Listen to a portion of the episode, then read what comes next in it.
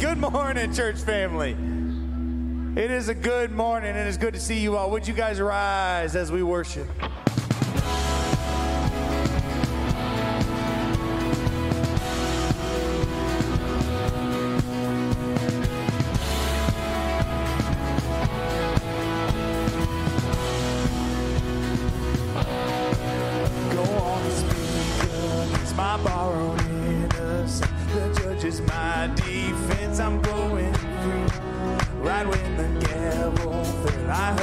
Freedom, on ring through the heart of hell. I'm going free. I'm going.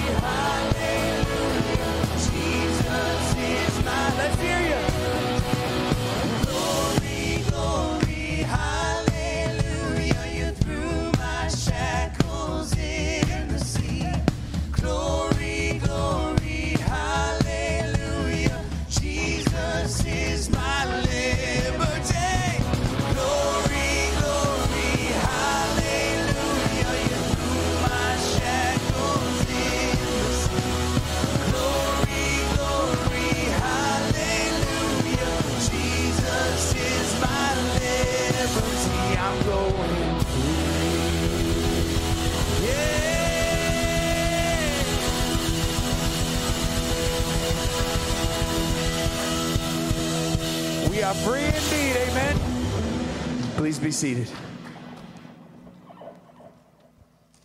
Good morning and welcome to Westgate Chapel. We're so glad you chose to worship with us today.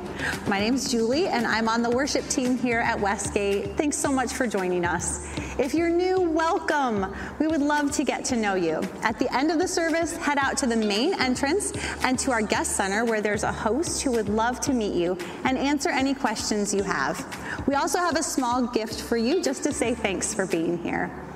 We also have our Connect card available in the back of the pew, so go ahead and take a moment to fill that out. The Connect card is a great way to let us know you joined us, and it's a great way to share any prayer requests you might have. We love the opportunity to pray for our church family each week, and we consider it a privilege to journey with you in the ways you're seeking the Lord in prayer. You can drop your card in the offering bucket when it's passed later in the service. The Connect card is also available on our Westgate app.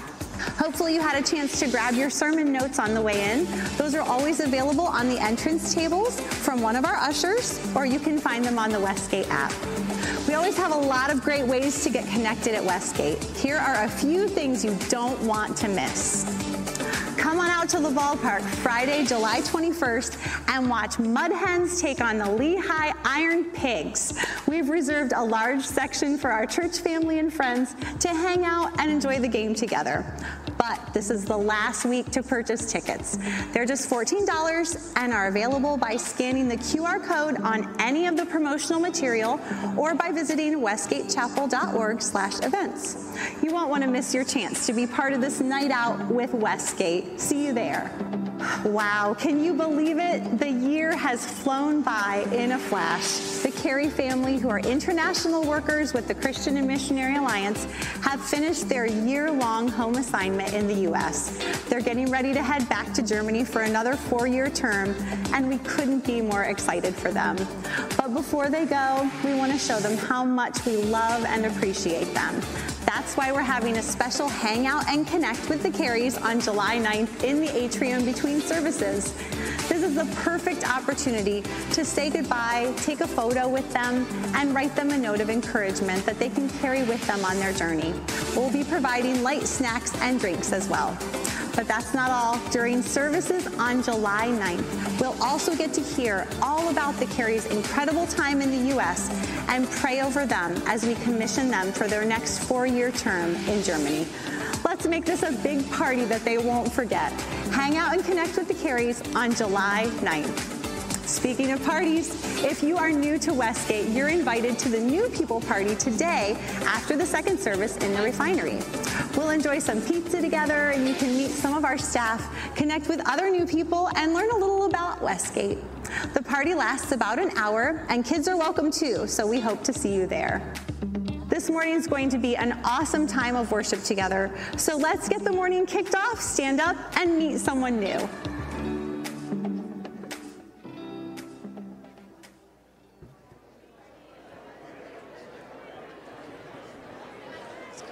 Oh.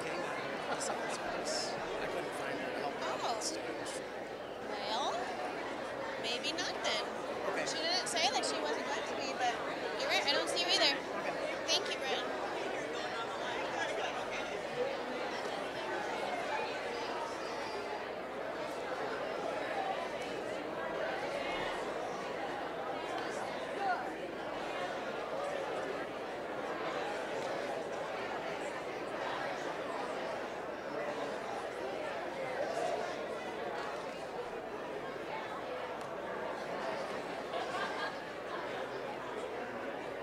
Here, Libby, come up here. We have some more room over here.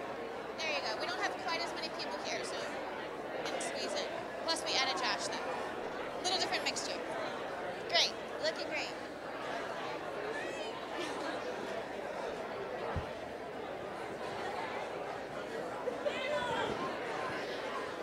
All right, you can find your seats. I hope you got to have a little bit of a hello to a new person that you haven't met before. I want to introduce you to some people that you may or may not have met before. We have 24 people who are becoming new members today.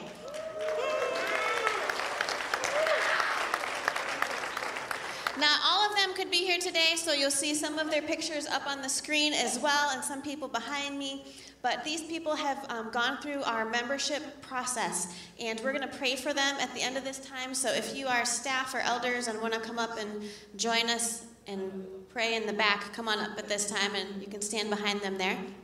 But they've gone through our membership process, which starts with going through our Westgate 101 class, where we've gone through the Christian Missionary Alliance, which is our denomination that we're part of. We've gone through our Westgate Chapel history, and we've talked about our statement of faith line by line through what we believe as a church and as a denomination. And then we talked about why Westgate has membership. What is church membership? So, in case if you have those same questions, church membership here at Westgate is a formal relationship between a Christ follower and the church body, where the church is saying to the member, We recognize you as a disciple of Jesus Christ and we are committed to discipling you and sharing life with you as a member of this local church family. And then the member is saying to the church, I recognize you as a faithful, gospel declaring church, and now I'm committing to growing as a disciple and partnering with you as a member of your church family. So, church membership is all about the church taking specific responsibility for the members, and the members taking specific responsibility for the church as well. Why do we have it at Westgate? Well, a couple reasons. First of all, that's how we're structured. So every year we have annual elections where people who are official members of Westgate Chapel get to vote. Because we want to make sure that if people are voting on Westgate Chapel things, that they're invested here, right? Also, people who want to be in leadership roles here at Westgate need to be official church members because we need to make sure that we're on the same page theologically and we're going to be able to lead together well. So there's a couple important reasons why we have membership here at Westgate. And if you would like to learn more about Westgate or church membership, we're going to have another opportunity this fall for Westgate 101, so you can keep your eye out for that. So, you get to meet some of these people today if you haven't already. And it's been so exciting to get to know them and learn about where they're already serving and also how they plan to serve and get involved. We've got some people who are middle school leader rock stars. We've got some people serving in children's ministry, adult ministry, greeting. They've got all kinds of different ways that they are contributing here to our body of Christ. And we are so thankful for them and excited for how they're going to be joining us in a greater capacity. So I'm going to pass the microphone down, and they're going to tell you their names and how long they've been here at Westgate. My name is Chad Kidd, and this is my lovely wife, Kate Kidd, and we've been attending Westgate for three years.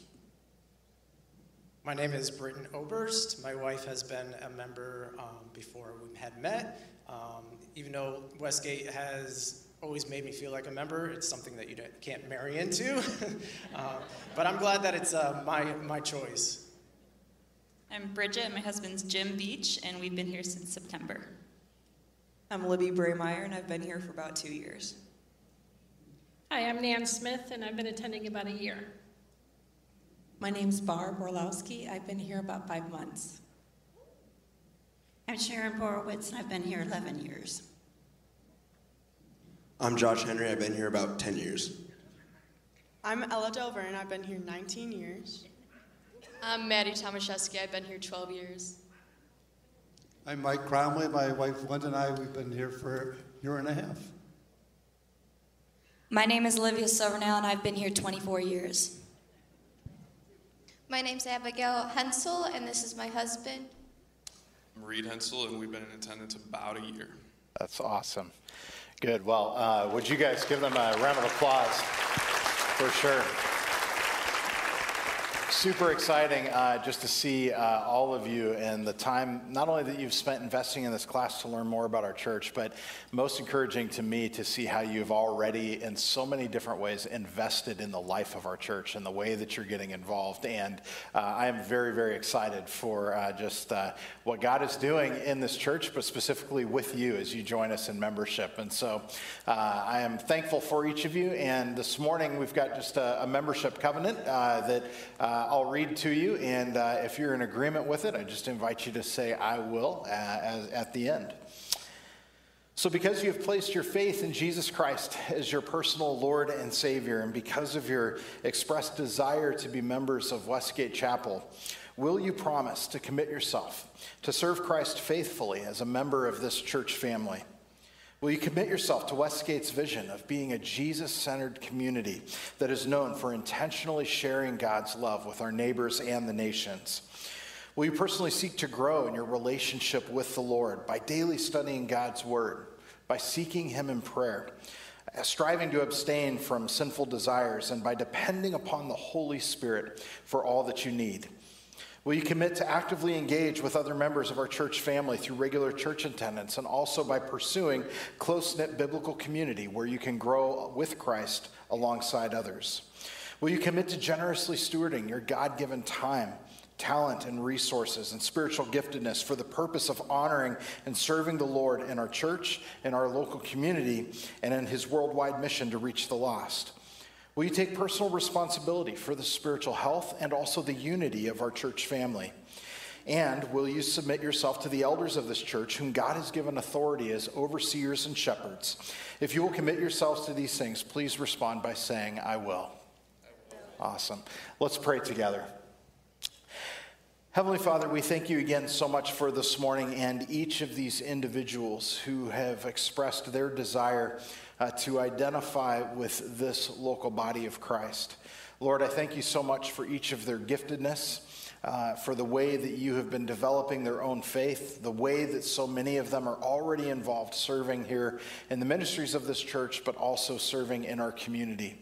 Uh, Lord, I give you so much thanks, and we pray that you, over the next weeks, uh, months and years to come would continue to take them here within this body to an even deeper place of intimacy in their relationship with you, in connection with other believers within this church, and that, Father, you would continue to show them how you desire for them to use their giftedness to partner with you in reaching the world uh, for your Son, Jesus Christ.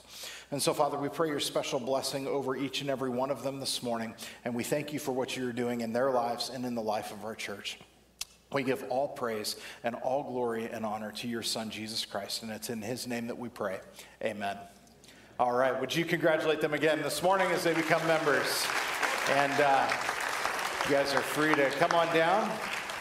And uh, as they're coming down, I'm going to invite everyone to just stand with me as we uh, prepare uh, to uh, go back into our time of musical worship.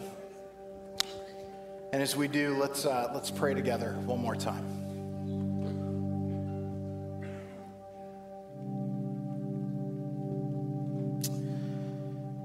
Thank you, Lord, for giving us your church.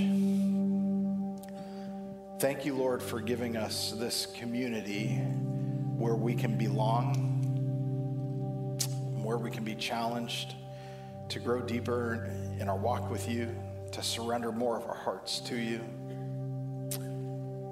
Thank you, Lord, that the church is not a building, it's your people.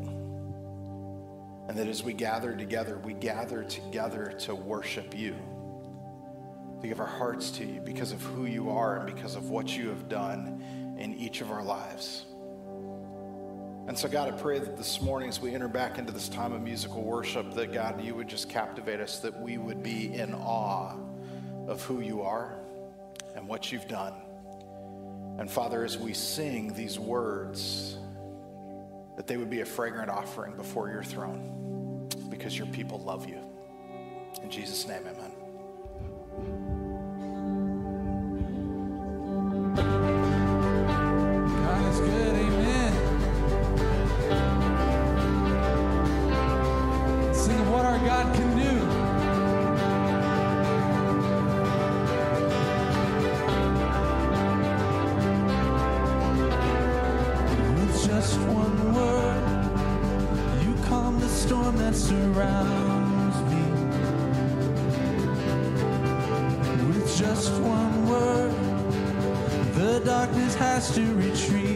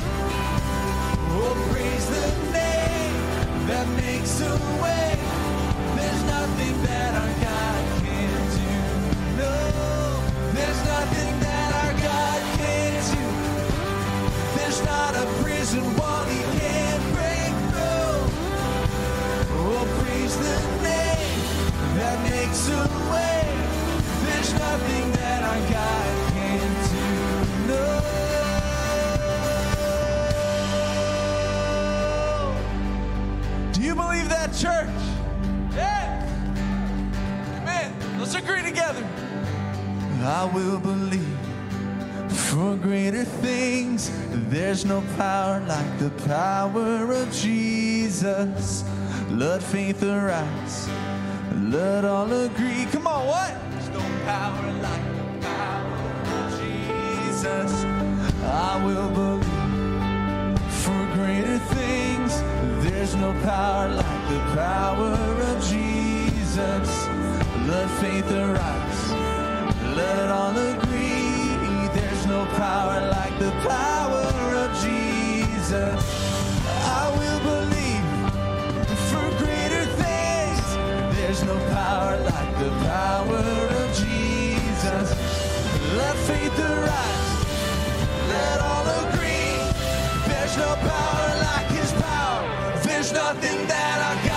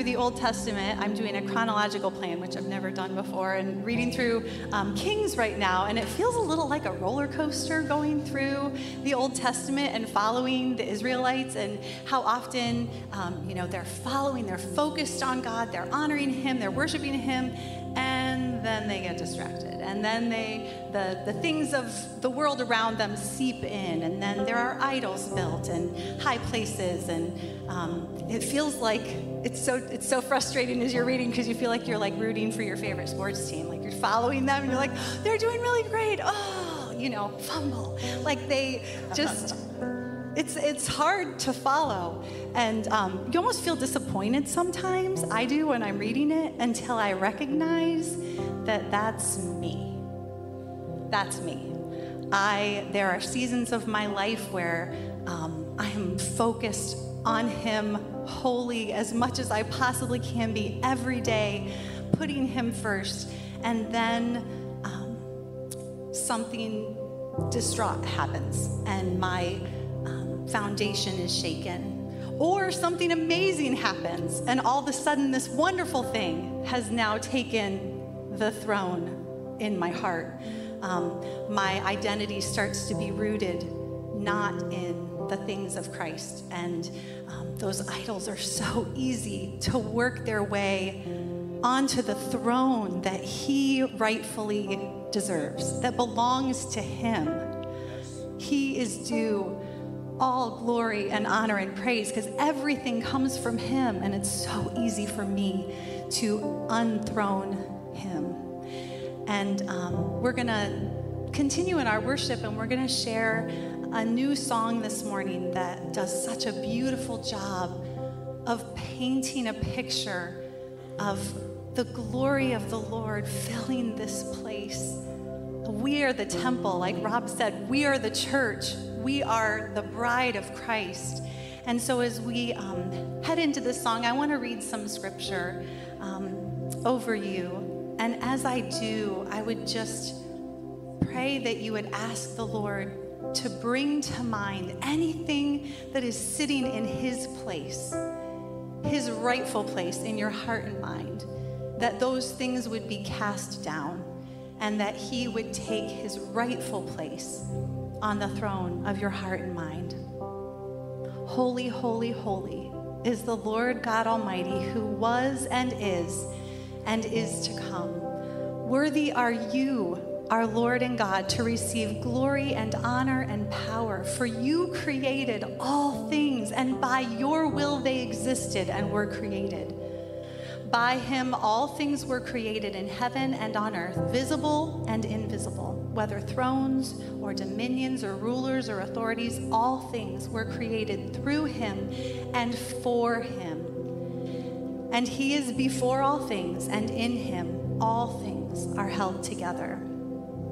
I have looked upon you in the sanctuary, beholding your power and your glory. Because your steadfast love is better than life, my lips will praise you. I will bless you as long as I live. I give thanks to you, O Lord my God, with my whole heart, and I will glorify your name forever.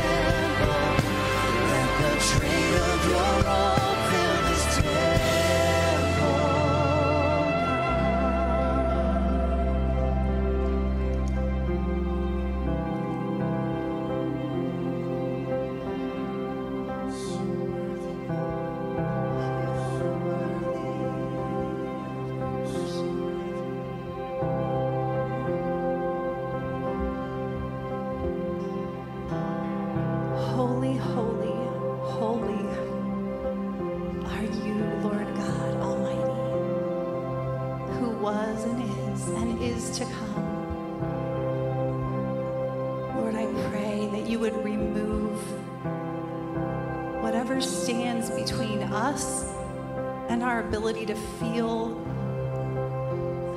how wide and, and deep is your holiness and your love and every facet of your character. There's so much of you that we get access to you. And I pray that you would just give us the fullness of who you are. Help us to keep you rightly enthroned in our lives so that you get all the glory and all the praise, Lord. Nothing that would steal even an ounce of your glory. Father, we want you to get it all. Thank you, Jesus.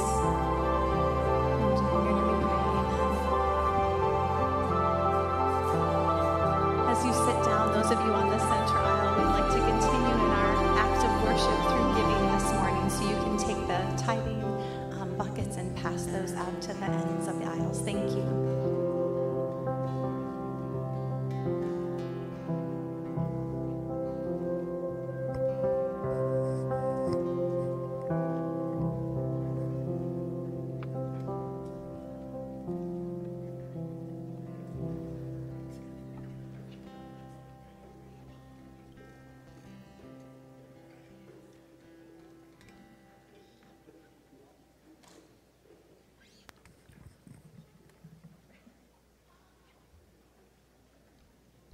Mm, that song, I'm telling you, love, love worshiping the Lord. Would you thank our worship team for leading us uh, this morning?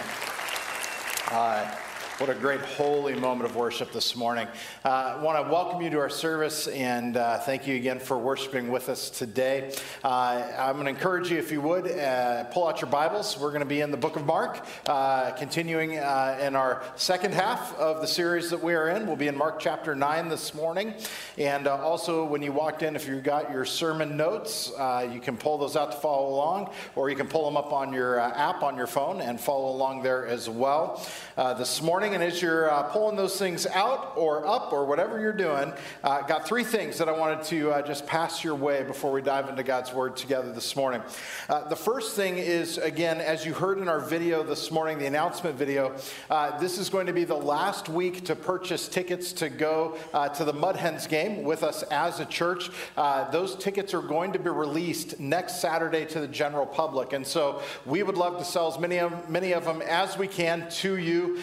we, we are not on the hook for any of them, but we would just love to have a large contingent of our family uh, enjoying that time together as well. I'd encourage you to take time to think about who the people are in your circles that God is having you reach out to. Invite them to come as well and spend some great time uh, with your church family. And so, I uh, want to encourage you to sign up. Uh, as you saw this morning, you can scan the QR code that had been on the screen. You can go to westgatechapel.org slash events, or even more if you're like, I just hate technology. I don't want to do that. Uh, we have some people that can help you this morning. So, over by the W Cafe, we have a table set up with two iPads, and they're there. If you would like to buy tickets, if you'd like to choose your seats, they can help you walk through that process this morning. So, be sure to stop by if you would like to participate and be with us. Uh, it's going to be a fantastic evening together later uh, in July.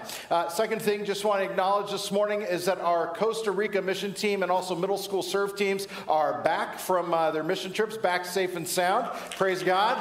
Very excited uh, for what God uh, was doing in their hearts and lives over this past week. And uh, I'm excited at the end of summer, we're going to be having another uh, end of summer testimony uh, Sunday where we're going to be sharing, and they're going to get the opportunity to share about all the things that God was teaching them and the experiences that they had. So thank you for your commitment to praying for them, to uh, supporting them financially. And I know that God is going to give an insane return for what we have poured into them. And so I'm very excited to see what God is going to do in them.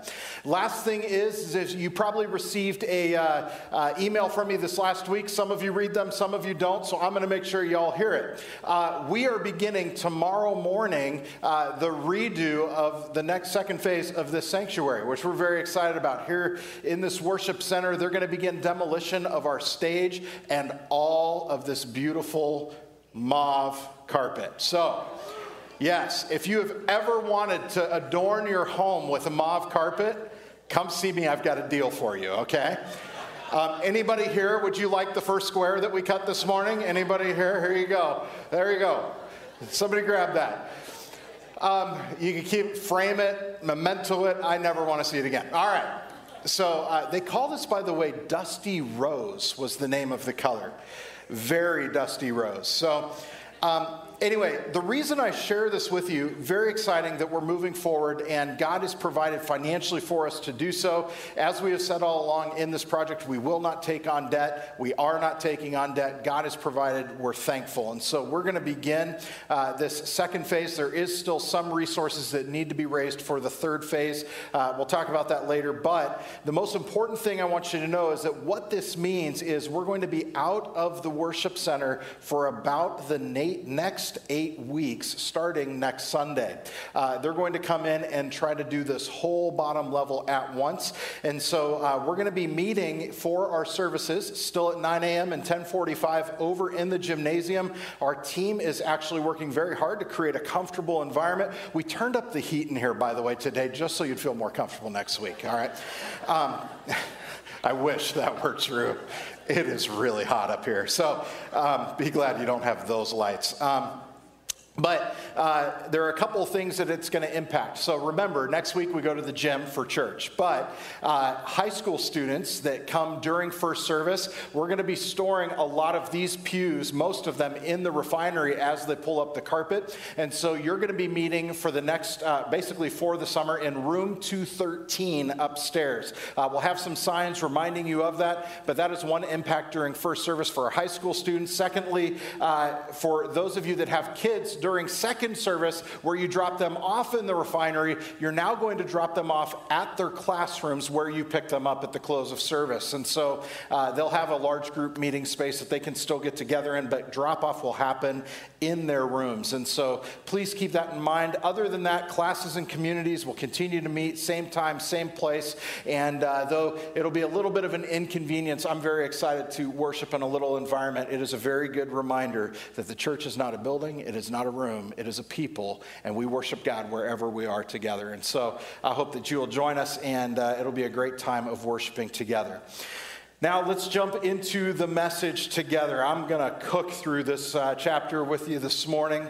Uh, we have been in a series entitled, Who Do You Say I Am? going through the Gospel of Mark. Last week, we wrapped up the first half of the book, and this week, we're moving into the second half with the theme, Jesus, Servant, King. Uh, we're going to be beginning the second half of the book, and if you look at your notes, what we have reached is a significant turning point in the Gospel of Mark. Uh, you'll see letter A in your notes that last week in chapter 8, Jesus' question on the way to Caesarea Philippi of, Who do you say I am? that he asked of his disciples, is the exact moment that Mark has been building towards in his gospel. You'll recall that from the very beginning of the Gospel of Mark, that Mark begins with the declaration that that this is the gospel of Jesus Christ, the Son of God. He starts in verse 1 saying, Jesus is the Messiah. Don't doubt it, don't forget it. This is who he is. And then he spends the rest of his gospel proving what he says, walking us through the life of Jesus, even as the disciples come to that understanding in that same time span of who Jesus is. He slowly tells us the story of how the disciples come to learn this truth as they witness Jesus' power and his authority in this world. And last week in chapter 8, we came to the point, letter B, of Peter's declaration of Jesus as the Christ, not a last name, a marker. It is Jesus Christ, meaning the Messiah. He was the Christ. And he was correct. Peter's declaration that Jesus was the Christ was correct in name, but not in content. In other words, as he looks at everything that Jesus has done, he goes, I get it. You are the Messiah. And that's correct. But we also understand that Peter and the disciples had an incorrect view of who the Messiah was in content. And so, what's going to take place from this point in the book is that Jesus has now gotten them to the surface level understanding of who he is, but he's going to dive them even deeper. Letter C, we see that what will happen is Jesus will radically alter the of Messiah. From messianic triumphalism to suffering servant. They had this idea in their mind that the Messiah would be a military power, a ruler that would come, overthrow Rome, set up a time of peace for them on the earth so that they could enjoy life as they desired. What they couldn't understand, though, is that Jesus was coming as the suffering servant of the Old Testament, not as a military ruler, but one who would give his life so that we wouldn't be able to just live a good life here on this earth but that so that we could be with God restored in a perfect relationship for eternity. And letter D, the second half of Mark, will clearly teach us, as it does the disciples, that Jesus is a different type of king. And it will teach us what it means to actually follow him. And so, if you have your Bibles, turn with me to Mark chapter 9. We're going to begin here in verse 2, just the very beginning of verse 2. And what we see here as we read this is that Jesus and three of his disciples are going to take a little bit of a trip together, a little bit of a journey as they leave Caesarea Philippi. Mark chapter 9, verse 2 says this And after six days, Jesus took with him Peter and James and John and led them up a high mountain by themselves. Now, Letter A, Mark's clear depiction of six days. He says, after six days, Jesus did this. His clear depiction of six days purposefully ties this journey with the previous declaration and the misunderstanding of Jesus, as the Messiah. Literally, the six days comment that he makes is a, shows that it is a continuation of what has just happened. Nowhere else in the Gospel of Mark do we see Mark do this, where he uses a very specific and concrete time frame to give definition. His intention is to show us that after having rebuked Peter for his opposition to what his ultimate mission was from God, Jesus will now graciously continue to teach him and the disciples in a very vivid and earth earth shattering and life altering way about who he is. And it tells us as we read there that Jesus, not only, what Jesus does is he only takes his inner circle with him on this journey up the mountain. There are numerous times that we see in the New Testament where Jesus takes specifically Peter, James, and John, and they seem to have a very special relationship with Jesus. Almost as though it is the three that he is pouring into that likely have leadership and influence with the other disciples. And as they gain a, gain a deeper understanding, they also share and teach that with the other disciples. And what it tells us here is that they went with him on a journey up the mountain. Now, the mountain where the transfiguration that we're going to read about this morning takes place has traditionally been, uh, they believe that it was Mount Tabor. You'll see a picture up here on the screen. Uh, Mount Tabor is in the Jezreel Valley uh, in Israel. In the Old Testament, it's noteworthy because this is the place where Deborah told Barak to gather uh, an army to go and to fight against Israel's enemies. But it is also the traditional belief that this is the place where this transfiguration that we're going to read about, this journey that Jesus' disciples uh, go on, took place. Now, uh, while that is the traditional belief, a lot of that is because there was a guy uh, by the name of Bishop Cyril in the year 348 who uh, in Jerusalem said that because Jesus' activity seemed to be in this area, he said, This must be the mountain where it happened. Modern scholarship today, though, actually, a lot of people believe that the place of the transfiguration took place on Mount Hermon, which is this next picture. You'll remember from last week that Mount Hermon was uh, basically the mountain at which Caesarea Philippi, where this whole conversation with Jesus' disciples about who do you say I am, took place, right here in the foothills of Mount Hermon. Many scholars believe that, that they took this uh, little journey together up to uh, Mount Hermon. Part of the reason is because Caesarea Philippi sits in the foothills, but also because Mount Tabor isn't necessarily a high mountain. Uh, it's more like a little speed bump in the Jezreel Valley, as opposed opposed to the heights of Mount Hermon. But here's the deal wherever this took place, uh, really honestly does not matter. The point here is this, though. What I do find interesting as we read about this is that the high mountains, uh, it says that they go up to this high mountain. High mountains, it seems in Scripture, Old Testament and New, seem to be a place where God reveals himself to his people. We see this with Moses in the Old Testament, where he uh, encounters in, uh, in Horeb, uh, uh there's a mountain, and he, he encounters uh, God in the burning bush. We see it at Mount Sinai when Moses receives the law, that he goes up uh, Mount Sinai to receive the law and has this encounter. And it is no different here that what we read is that it is Peter, James, and John who go with Jesus up the high mountain and they are going to have, as you see in your notes, they are given the most clear picture possible of who Jesus is and why it is that he has come.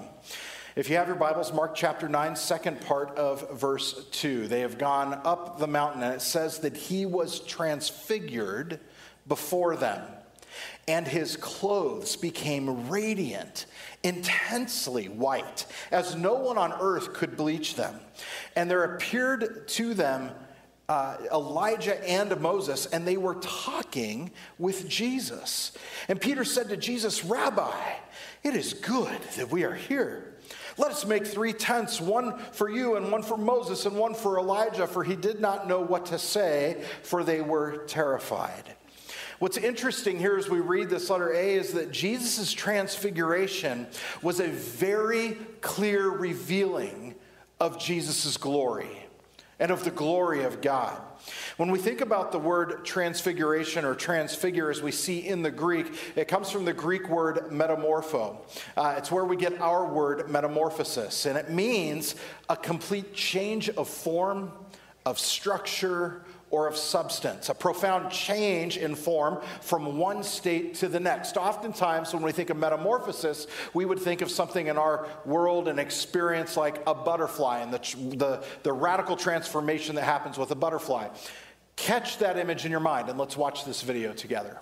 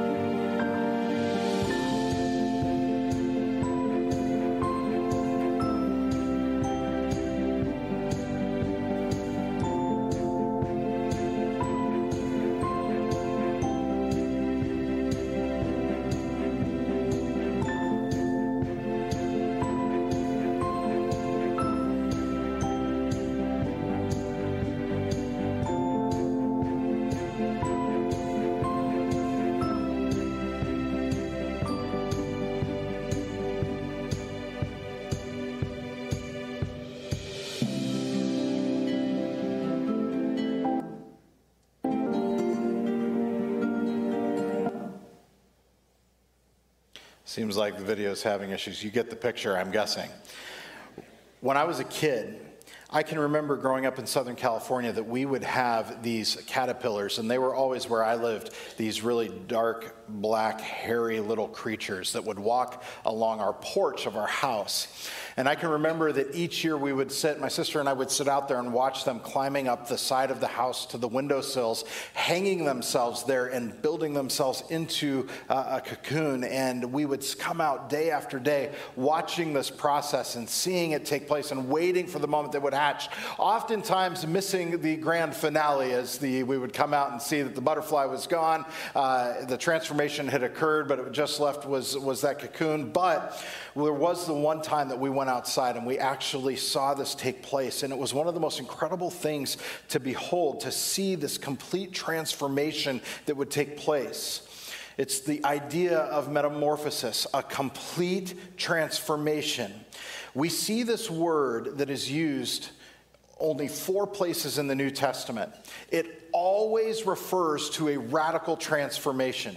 In two places, that transformation is speaking of the life of believers that is transformed and brought about by salvation. But in the other two places, Mark being one of them, in our passage this morning, it describes the transfiguration of Jesus. The passage tells us that Jesus' clothes became radiant, intensely white that as no one on earth could actually bleach them. It was a radical transformation of his clothing. Luke describes his face becoming different uh, in his gospel and his clothing being white and gleaming. And what we gain a picture and understanding of is what these three disciples witness is that they saw his glory the very glory of God in Jesus Christ. What Jesus does is he allows Peter, James, and John to see behind the curtain, to see his glory and his divinity. His nature didn't change, only his outward appearance. Jesus had always possessed essential glory as part of the divine Godhead for all of eternity, but he veiled it in human flesh until this moment. And the brilliant glory, as MacArthur once said, the brilliant glory of his divine nature blazed forth through the veil of his humanity. What Jesus does with his disciples is he clearly reveals to them his divinity so that they can have a deeper understanding of who he is. Can you imagine how incredibly, incredibly transforming this moment must have been for Peter, James, and John? They've already seen his miracles. They've heard his incredible teaching. They've seen his power over nature and his power over the spiritual and physical realm. And because of those things, they have declared that he is the Messiah. But now, they are given one incredible confirming view of his glory and divinity as the only begotten Son from the Father. There can be no doubt in their mind as to his identity as he was radically transformed, as Jesus was radically transformed, I cannot be mistaken that so must have been his disciples in that moment. And I want to ask you this question this morning How often do we reflect on the glory of God and allow it to truly transform us? I think of the song that we sung just before the message this morning. It paints a picture for us of the words out of Isaiah chapter 6. You know, anywhere you look in Scripture, when people encounter God's glory, it is a transforming moment for them, a holy moment. And Isaiah's vision of the throne room of God is incredible in Isaiah 6. I want you to close your eyes and try to envision what Isaiah is desperately searching for words to describe to us.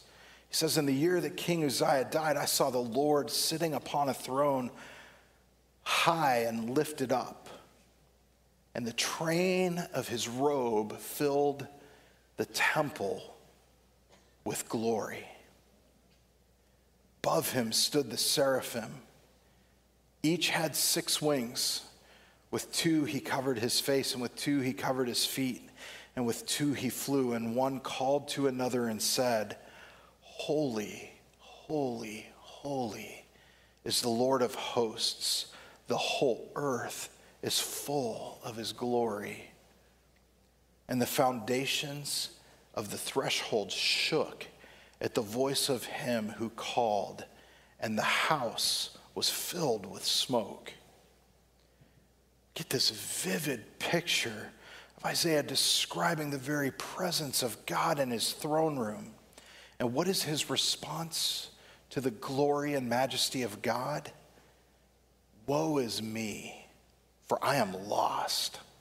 For I am a man of unclean lips, and I dwell among a people of unclean lips, for my eyes have seen the King, the Lord of hosts. What is his response to the glory of God? It is reverence and it is awe that brings people to their knees in worship. And I would say that it seems in our Christian culture today that we have at times lost the awe of God. We have been taught and embraced over and over again in our culture that He's your friend, over and above the King of Kings and the Lord of Lords. It's not that he isn't approachable, that he doesn't love us incredibly like a father, and that we can't have a very intimate relationship with him. But at times we have lost that understanding of who he truly is.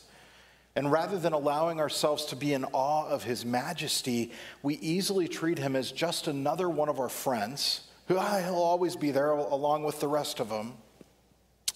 Or we see him as some sort of genie in the bottle but not the Holy One who sits on his throne in heaven, who is worshiped by angels and the elders around his throne day and night who cry out, Holy, holy, holy is the Lord God Almighty.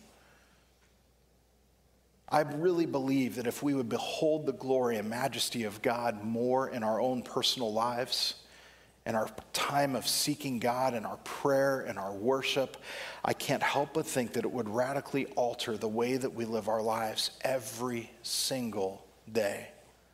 I want you to remember what we've been reading in Mark, and one of the themes that Mark pulls through his book is that what you believe about God, how you view God, will absolutely impact how you worship Him if you see him as just the friend or the genie in a bottle, you will worship him as not that important.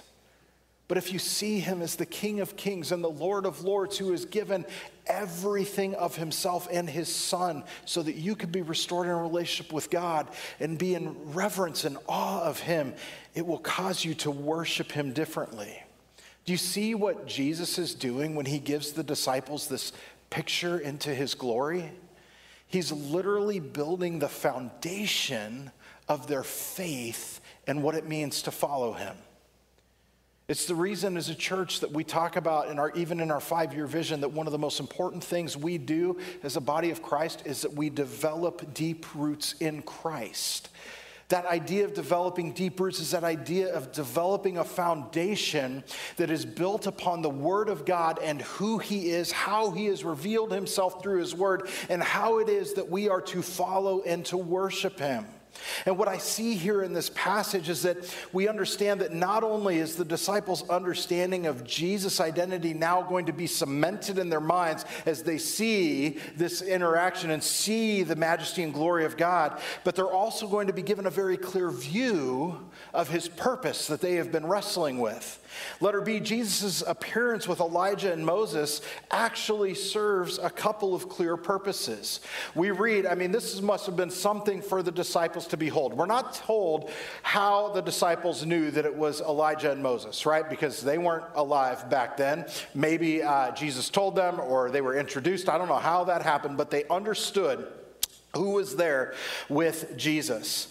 Some people have said that they believe Elijah and Moses showing up at the transfiguration is a physical manifestation of the law and the prophets. Remember that Moses was a prophet, uh, led the people of Israel out of Egypt. He is the one who received the law from God and delivered it to the people. You'll remember that Elijah uh, is, uh, again, also served as one of the many prophets of the Old Testament. There might be a chance that this served as a picture of Jesus being the fulfillment of the law and prophets, but whether that is possible or not, there are actually two other things that I think are more clear and super important for us to understand. Number one is this is that the conversation among these old friends, what we clearly see is that it concerned Jesus' coming death. Mark tells us that a conversation took place, but doesn't really define what that was for us. But when we look in the Gospel of Luke, they spoke about Jesus' departure and how it would be accomplished in Jerusalem. In other words, right there in front of the disciples, they're talking about Jesus going to death, being resurrected, and returning to the Father. And Jesus, here in this moment, is talking with these pillars of the Jewish faith. Can you imagine the power behind this moment for the disciples? And again, they hear Jesus here also talking about his coming death and resurrection. They're getting a full picture of the gospel message for the very first time. And on the one hand, this should help them to understand that there is something that is far bigger going on than they could have ever expected. The heroes of the faith have shown up. And it would confirm for them in their own minds, you would think that Jesus is going to die. So the conversation concerned Jesus' coming death. But number two, the appearance also clearly connects Jesus to the ushering in of the messianic age. For the disciples, there is no doubt, as good, learned, studied Jewish men, they would have known the words of Malachi chapter 4, verses 4 through 5, that says, Remember the law of my servant Moses, the statutes and rules that I commanded him at Horeb for all Israel. Behold, I will send you Elijah the prophet before the great and awesome day of the Lord comes. You see, the appearance of Elijah and Moses likely would have recalled this passage and their prophetic roles as joint preparers for the final prophet who was to come, which was Jesus. Can you imagine what that must have been like? Here's Moses right in front of them the one who performed signs and miracles to get the Israelites out of Egypt, the one who was there and parted the Red Sea that, uh, you know, hit the rock and water came out to provide. I mean, Moses is a pillar of their faith and understanding. Here's Elijah. The last time we heard about him, he was riding a, a fire chariot up to heaven, right? I mean, you have Elijah and Moses talking with Jesus, who is radiating the glory of God. Can you imagine witnessing the scene? And then, have you ever been in one of those really potent, significant, meaningful moments in life, trying to soak something deep in, and then someone says something that ruins the whole thing? Have you been around that? Right? Peter is that person. I mean, seriously, can you imagine, like, just for a moment, all of this is happening? What does Peter do? He looks and he says, What? It is good that we are here. I mean, Peter, is that all you've got to say? It's good that we are here. You know, what I see in this letter C is this is that as usual, Peter actually, I believe, unfairly gets another bad rap. He gets a bad rap. Why? Number one, Peter still doesn't quite get that Jesus must die he says, you know, hey, it's good that we're here. You know, do you guys want me to set up some, uh, you know, tents for you that you guys can all dwell in, right? He offers to make these tabernacles, and it's clear that what Peter still believes that this is the moment, right? He's got to be recalling uh, Malachi chapter 4 and thinking to himself, okay, Moses, Elijah, Jesus, this is the moment. It's all going to happen. It's everything that we've been waiting for and longing for. And so he offers to set up these tents or these tabernacles. And Jesus and the boys in his mind are sticking around, about to bring down down the house on Rome who is about to get a whooping. But as a good Jew, he believed this because Peter held on to the hope that God, as it was prophesied about in the Old Testament, would one day again tabernacle with his people. But here's the deal we give him a bad rap for not understanding, but you know what I love about this passage? Is what I actually see, number two, is that Peter displays a very clear hunger to see the kingdom come. Oh, his heart longs for the Messiah to be here. He longs for the time when God will set all things right. He eagerly desires and waits for the moment so much that he still lacks understanding as he gets ahead of himself and he doesn't really understand what must take place and why. I want to ask you this morning as God's people, are we living each day hungering to see his kingdom come? Are we hungering day in and day out for this same thing to see the kingdom of God come. My fear is that at times we are so wrapped up in the material things of this world that we long more for its riches, for its pleasures, for its fame than we do for God's kingdom. How do I know this to be true? From my own experience, from my own personal life, but also from asking the question how often do we treat the things of God as add ons to our busy life rather than a priority. I want to ask you do you spend more time investing in worldly pleasures than you do seeking God or knowing God, loving God, or as a product of your love for God, loving others? Do you spend more time investing in worldly pleasures than you do in worshiping Him? And serving Him or serving others or sharing the good news of His Son with other people? Do you want to know if you hunger for the kingdom of God to come? Then ask yourself the question where am I investing my greatest time and energy? It's a sobering question for all of us to answer, pastor included. Where do I invest my time and my energy? And what does that reveal about my hunger to see the kingdom of God come? I love Peter's heart and his passion and his desire. Yet, even in the midst of his misunderstanding, God so graciously speaks. And in Mark chapter 9, verse 7, it says this that a cloud overshadowed them, as it had in many other instances where God shows up on the mountain. And a voice came out of the cloud This is my beloved Son. Where does that draw your mind back to? His baptism. When God speaks and says the same thing This is my beloved Son. This is my beloved Son. Listen to him. And suddenly, looking around, they no longer saw anyone with them but Jesus only. What does God say when he speaks? He says, letter A, don't just hear, my son, listen. There is a difference between hearing and listening. And if you're married in this room, you know this very well. To avoid arguments at home later today, I'm going to use a different example, okay? But I can remember a time when I was a young boy that I would, you know, come home from school and all I would want to do is sit on the couch and watch TV and just kind of veg out for a while. And I felt like that was fair. I'd been working hard all day at school, suffering under the hand of my instructors. And my mom would inevitably come and she would say, Rob, you need to get up. You need to go clean your room because my room was always a pigsty. And oftentimes, like many kids, and I think the Lord at times is paying me back for what I used to do to my mom, uh, I just sat there and I didn't listen. And she would come back and forth through the room over, over, you know, an hour or so, and she would keep saying, You need to get up, you need to go clean your room. And I remember one time as she came in and she was upset with me, I looked at her and my response is, I hear you. And she looked back at me and said, I didn't ask you to hear me, I told you to listen.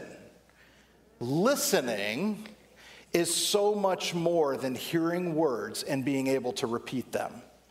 Listening implies hearing, receiving, understanding and responding to something that is said. What God says to the disciples, and catch it because I believe He says it to us, is don't just hear, listen. Listen carefully. Listen intently, let her be to my son. In the disciples' context, these words from God was a call to follow Jesus.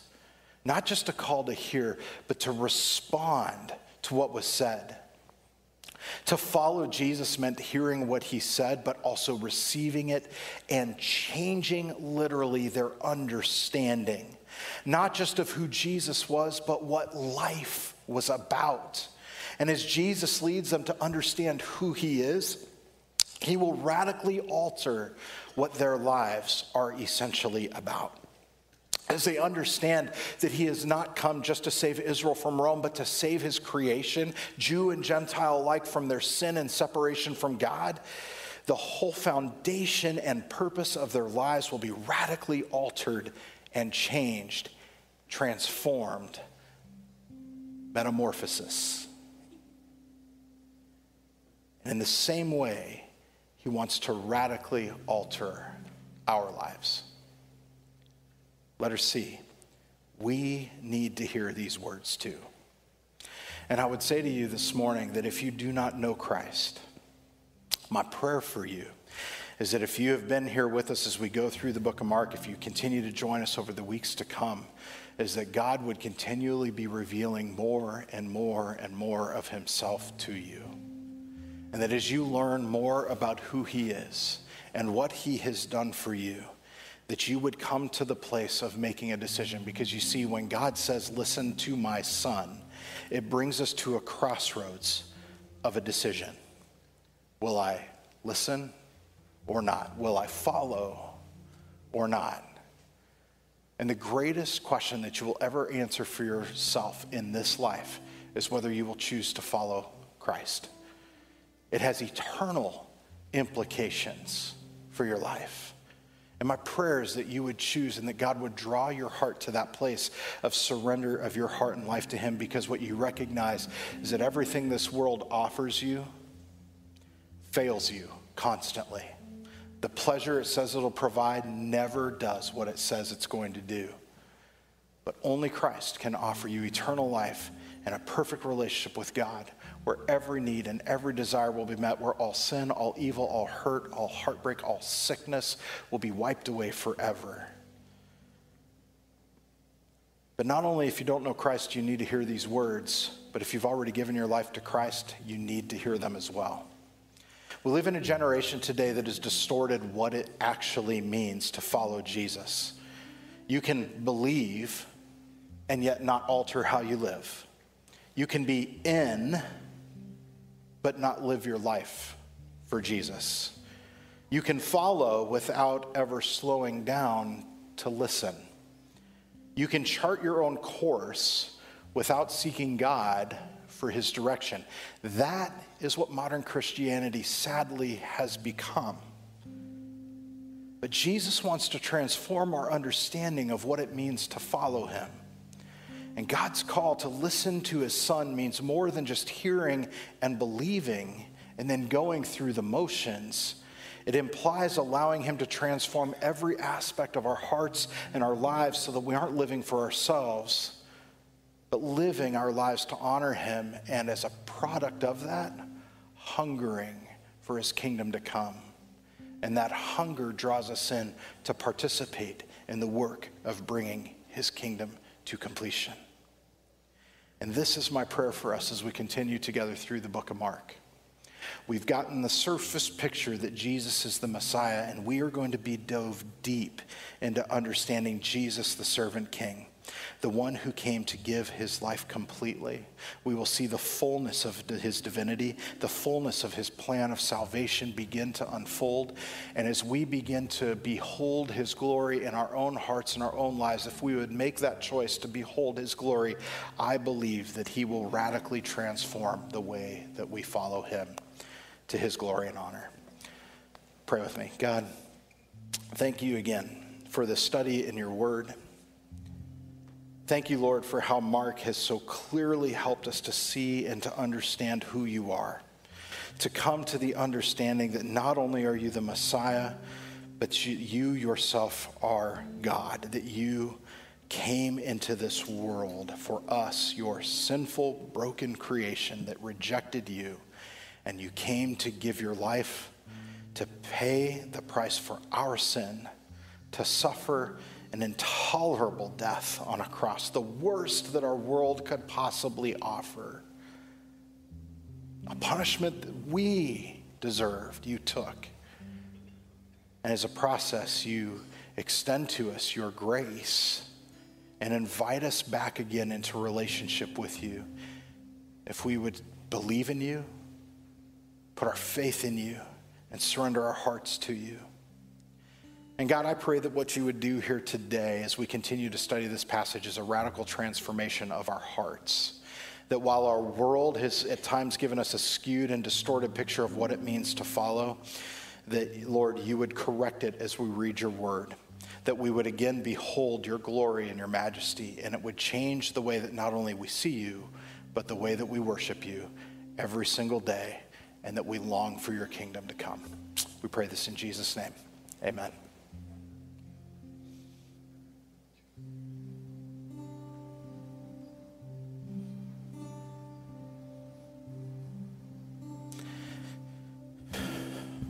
In the morning when I rise, in the morning when I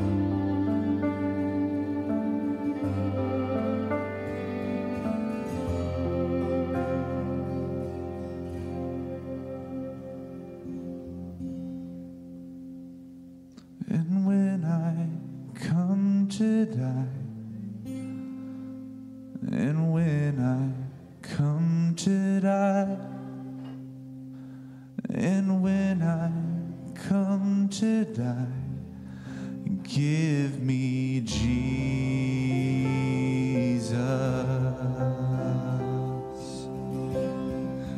Give me Jesus.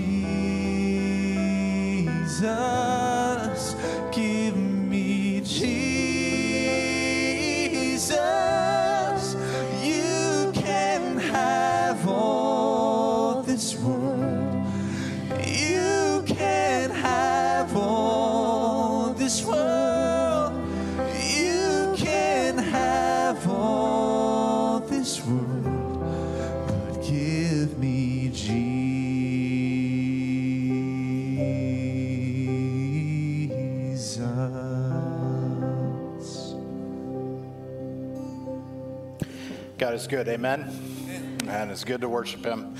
If you have any prayer needs uh, today that you would like prayer for, our team uh, is here this morning. Would love the opportunity to pray with you. And so I would just invite you to come forward at the close of our service. You can pray here or over in our uh, prayer room together. Uh, Ed and Kathy would love that opportunity to pray with you today. So uh, please be sure to do that. Uh, just a couple closing things before we go. One, just a reminder our new people party is taking place over in the refinery. If you'd like to join us and haven't signed up, it's okay. Come join us. secondly, uh, we are going to need some help. If there are a few hands in the room after the close of the service that can help, this entire platform has to be cleared out of here before tomorrow morning. And uh, our worship team is going to be working on that. But if you've got a few minutes to spare, they would love a few hand, extra helping hands to make it go quicker. With that being said, um, church, what a great word from the Lord that we received this morning. And my hope is that as you go out into everything that you do in this week as you exit out these doors is that you would really go back to that place of beholding the glory of God daily in your life, remembering really who He is, and allowing that to shape and to transform how you worship Him. Not just when you're in this room, but in everything that you do, every decision that you make outside of these walls. And so worship him with all of your heart this week. And I pray that because of that, that he will create within you a hunger for his kingdom that would be infectious and that you would be passionate about going and sharing the good news of his son with other people. God bless you. Have a great week as you go out and serve the Lord. We'll see you next Sunday in the gymnasium.